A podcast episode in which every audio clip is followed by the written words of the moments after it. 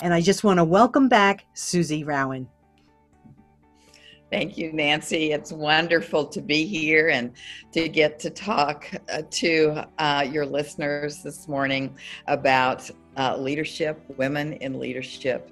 I just want to say I'm so grateful to God. He's just given me so many opportunities to lead in the cause of Christ. And now, of course, I've entered into a new season of ministry, having just retired as the leader of Bible Study Fellowship. But right now, my heart's desire is to really help other women to take up the torch of leadership in their churches, in parachurch ministry, or wherever God calls them to lead. That's there has been considerable controversy in the church about women in ministry. So, one question that's often on our minds is based on scripture, are women called to lead a ministry? That is a great question, Nancy. And I want to say absolutely. Now, well, where there are a few areas that may be reserved for men in the local church, all of us are called to use our gifts in the church and beyond. For example, my experience more in parachurch ministry as well as leadership in church ministry. And so we must use our gifts, and certainly leadership is one of those gifts. So uh, I always like to do a little study about. Um, what our scholars and leaders, Christian leaders, are writing about women in ministry. And Tim and Kathy Keller from Redeemer Presbyterian Church wrote a position paper on women in ministry. And I pulled a paragraph for that. You can find it online if you want to read more. But here's something that may be helpful to uh, women who are wondering about the call to lead. Uh, it says, they or women were deaconesses from 1 Timothy 3:11 and Romans 16:2. This meant they were ministry leaders initiating and supervising ministries. So it is wrong, therefore, to say that women cannot be area directors in parachurch ministries or to say that women cannot lead evangelistic, discipleship, educational, or teaching ministries. Tabitha, Acts 9:30, was a leader of mercy ministry in, to the poor. Euodia and Syntyche, Philippians 4, 2, and 3, were Paul's evangelistic associates. Priscilla discipled and instructed Apollos. That's Acts 18, 26. And she led a house church, Romans 16, 4 and 5. And then, as in the Old Testament, Exodus 15, women were prophets and did prophesy. They spoke and prayed in public worship. That's 1 Corinthians 11 5. So that's the quote from this position paper. So I think we can conclude that there are no ministry gifts nor ministries that are forbidden to women. Now, Paul does draw some limits in 1 Timothy 3 about the role of elder. Now, not all churches or scholars agree on the interpretation of this passage, and I'm not asking us to agree on that either. But the main point I want to make is that women are called and therefore must use their leadership gifts in the church, in parachurch ministry, and in society. So, how do we know if we are gifted by God to lead, Susie? So that's kind of the next question I always um, find us asking. Um, well, I think we go to the scripture. And we're reminded clear back in the beginning in Genesis that we are made in the image of God. And who is God? He is the ruler of heaven and earth. And so we are endowed by our creator to rule. You know, Genesis 1 28 and 29, that's the creation mandate. It's given to both Adam and Eve. And it says that we should be fruitful and multiply, and that we should fill, subdue, and rule the earth. So, every one of us is endowed with leadership as a reflection of God's image, whether we use that gift in our family, in our church, in our workplace, or other settings. So, what I think is that we need to believe that about ourselves. And then my experience is, is that God also guides us into places to lead. He speaks to our hearts through his word. So, as a personal example, I can remember receiving a phone call from a member of the board of directors of Bible Study Fellowship, and I learned they were seeking God's person uh, to be the next executive director of BSF and they asked me if I would be willing to be considered. Well, after hanging up the phone, I was so flustered I couldn't even pray. But I sat down and just opened my Bible to the very next passage I was reading in my daily reading. And what was it? God's call to Joshua to succeed Moses. So I knew then I needed to go through that interview process. And you know, that taught me two things, and I think it's important for us to remember both. Not only that God speaks to us through His Word and guides us into leadership through His Word, but also through other people. It took a phone call, the phone call had to come. So we look into God's Word prayerfully. What is God asking of me? But we also ask ourselves the question what do others see of me? When have opportunities for leadership in any capacity come to me. I'll never forget the first phone call I had from in Bible Study Fellowship. It was over 30 years before I became the global leader. I was just called and asked to be a group leader in a local class, and that was my first leadership opportunity in ministry. And I was privileged to serve as a shepherd leader for just a few women as we studied the Bible together. That's how it goes. As leaders, we usually start small, but as we step out in faith and serve, God brings other opportunities to lead. Certainly, I found that true in my life, Nancy, and you're a great leader. I'm sure you found it true in yours as well. Oh, yes. It's very rewarding and it is a privilege to serve uh, God in BSF, that's for sure. So, what would you say to women who are given an opportunity to leave but are reluctant to say yes? I said yes. I'm so glad you did, but a lot of women are so reluctant. I know it's just so easy to say, oh, I'm not ready, or someone else would be better, or I tried it once and it didn't go very well. Um, right now, Nancy, I'm considering an opportunity to write for a publication. And this is helping me because my tendency is to say, I'm not sure I can do that very well. So I get it. Um, and the research tells us that women tend to underestimate their abilities. We can really underestimate ourselves. We can be afraid to fail. We think we're not ready. Why? Because we think maybe we have to be close to perfect before we step out. Related to that goal of perfection is we think we don't have time. And maybe the reason we don't have time is because we're striving for perfection, where if we would just go for it and not worry so much about perfection, we could do so many more things with our time. And so that reminds me about what Paul wrote to the reluctant and possibly very shy young disciple Timothy. In 2 Timothy 1 6 and 7, he said to Timothy, and God has said this to me, and maybe some women listening will hear God saying this to them fan into flame the gift of God which is in you through the laying on of my hands. For the Spirit God gave us does not make us timid, but gives us power, love, and self discipline. What a great example for us.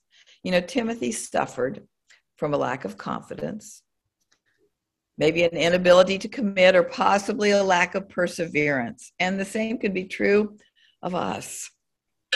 So Paul calls Timothy to courage and conviction in place of fear or timidity. Courage and conviction rooted in the power of the Holy Spirit and the love of the Holy Spirit. So, in calling Timothy to step out and lead, we see several confidence builders in this passage of scripture that we too can take to heart. The first is Paul had confidence. He had confidence that God's call, God's hand, God's gifting was on Timothy to lead. So when you see someone who is confident in you, that's an indication that you should take on a leadership role. And then Paul saw the work of God in Timothy to equip Timothy for leadership. He reminded Timothy of his past. He said, Look at your background in the scriptures. Your mother Eunice, your grandmother Lois, they taught you from the time you were small. Paul himself reminded Timothy, I have invested in you, that you, Timothy, might carry the torch of leadership in your generation. So Paul was really convinced of Timothy's, Timothy's living faith faith in the living God, of his gift of teaching and leadership, and even more than this, this the Spirit's gift of power and love and self discipline. We might kind of combine those things, Nancy power, love, self discipline, and call them courage. Courage to face the challenges of ministry and leadership to serve God and those who needed to be led. And then, you know, as I read that passage in scripture and know that Paul was writing that letter to Timothy from prison, I remember if there was, I, I wonder if maybe there was one more hurdle for Timothy. Maybe he was worried about being associated with Paul, and Paul was highly criticized by both Jew and Gentile, which had led to Paul's imprisonment. But what does Paul say to Timothy, inspired by the Holy Spirit? Fan into flame the gift of God. Join me in suffering for Jesus. And today I would say to our listeners yes, some will avoid you, some will criticize you, look down on you, gossip about you, and maybe even some will try to cancel you. But take courage. Be willing to suffer for Jesus who loves you and gave his life for you and who will never forsake you. So, all that tells me that we um, who lack confidence should take those words to heart from the scripture.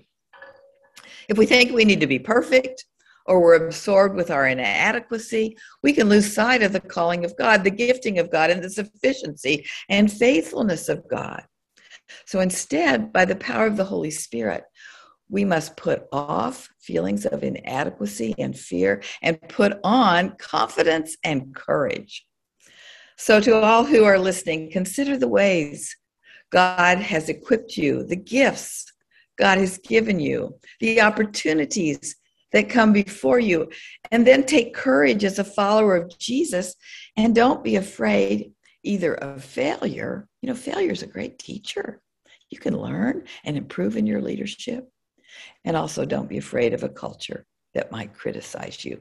Fan into flame the gifts of God power, love, self discipline.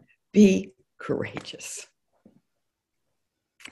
Now, I will say leadership can be tough at times. There were many tough moments in my years of leadership and Bible study fellowship.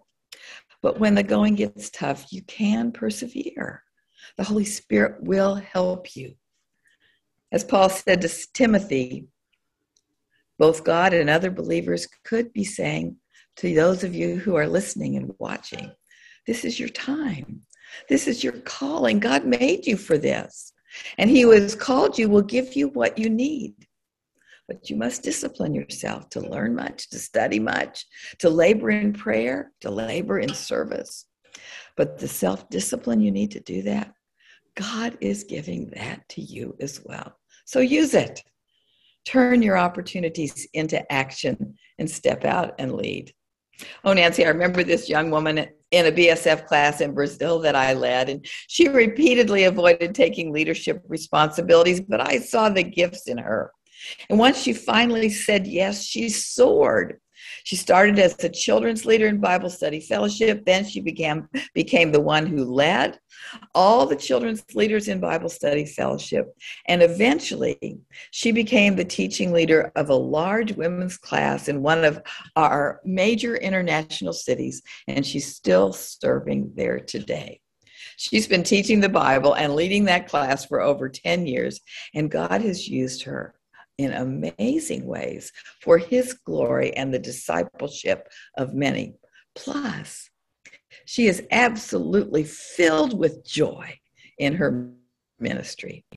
And the same can be true of everyone who's listening and watching. As we take action to lead, our confidence will grow. As one person wrote, confidence accumulates through hard work, through success, and even through failure. Well, Susie, what do you say to women who are eager to lead and looking for opportunities? Another great question. And I would say to them, I praise God for you. Let your pastor or other ministry leaders know you are willing. And most importantly, talk to God about it in prayer. Ask Him to open doors for the use of your gifts. Now, for those of you who are eager to lead, I wonder if my own story would be a little helpful here because I was always one that was eager to lead. Action is kind of my middle name, sometimes to a fault. I remember my mother used to say to me when I was in high school, "Why do you do all the things you do?" Well, I didn't even know why I did. I just I just liked it all. So even as a teen, certain people were already investing in me, giving me confidence, grandparents, teachers, coaches, community leaders in high school, somehow I find, found myself as governor of uh, Girls State. Then I found myself in leadership roles on my college campus. But I had a pride problem. I didn't know Jesus in those days. I thought too highly of myself. I led for my own personal fulfillment rather than for the good of others. I loved the recognition and had little understanding of true servant leadership. I was self absorbed for sure, and some of that self absorption got me into trouble until I became a little sick of myself. Maybe you felt like that sometimes too. Well, that's where Jesus met me in my sin, in my pride, and in my inability to change. So I thank God for the convicting power of the Holy Spirit that brought me to Jesus. And then that whole new experience of walking with Him and the power of the Holy Spirit who enabled me to change. And then God, who is so merciful, made it clear to me that He had given me leadership gifts. And He still intended to use them, but they were going to, He was going to use them for His glory, not my own. But first, He had to put me on a new path the path of righteousness and leading for him and his people. So, confidence and courage were not my issue. Character was the problem, and that had to change for me to lead in the cause of Christ. And that started when I studied the Bible, and Jesus taught me about godly leadership, how to shepherd, how to love, how to care. I'm just reminded, Nancy, of John 15, 13 through 16. Greater love has no one than this, than to lay down one's life for one's friends. Jesus said, You are my friends if you do what I command. I no longer call you servants because a servant does not know his master's business. Instead, I've called you friends, for everything I've learned from my Father, I have made known to you. And he spoke to me with this verse so many times You did not choose me, but I chose you and appointed you so that you might go and bear fruit, fruit that will last, and so that whatever you ask in my name, the Father will give you. How that has been meaningful to me, Nancy, and I hope it will be meaningful to those who are participating with us. Leadership is truly about laying down our fears, our doubts, our pride, and loving God and others enough to sacrifice for their good and God's glory. And so now, Nancy, I'm in a new season.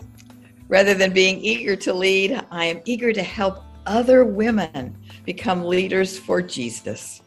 So I hope this has helped our listeners to take up a call to lead in ministry. Thank you for watching the call. We hope you learned more about Jesus through this video. You can have a relationship with Jesus just invite him into your life.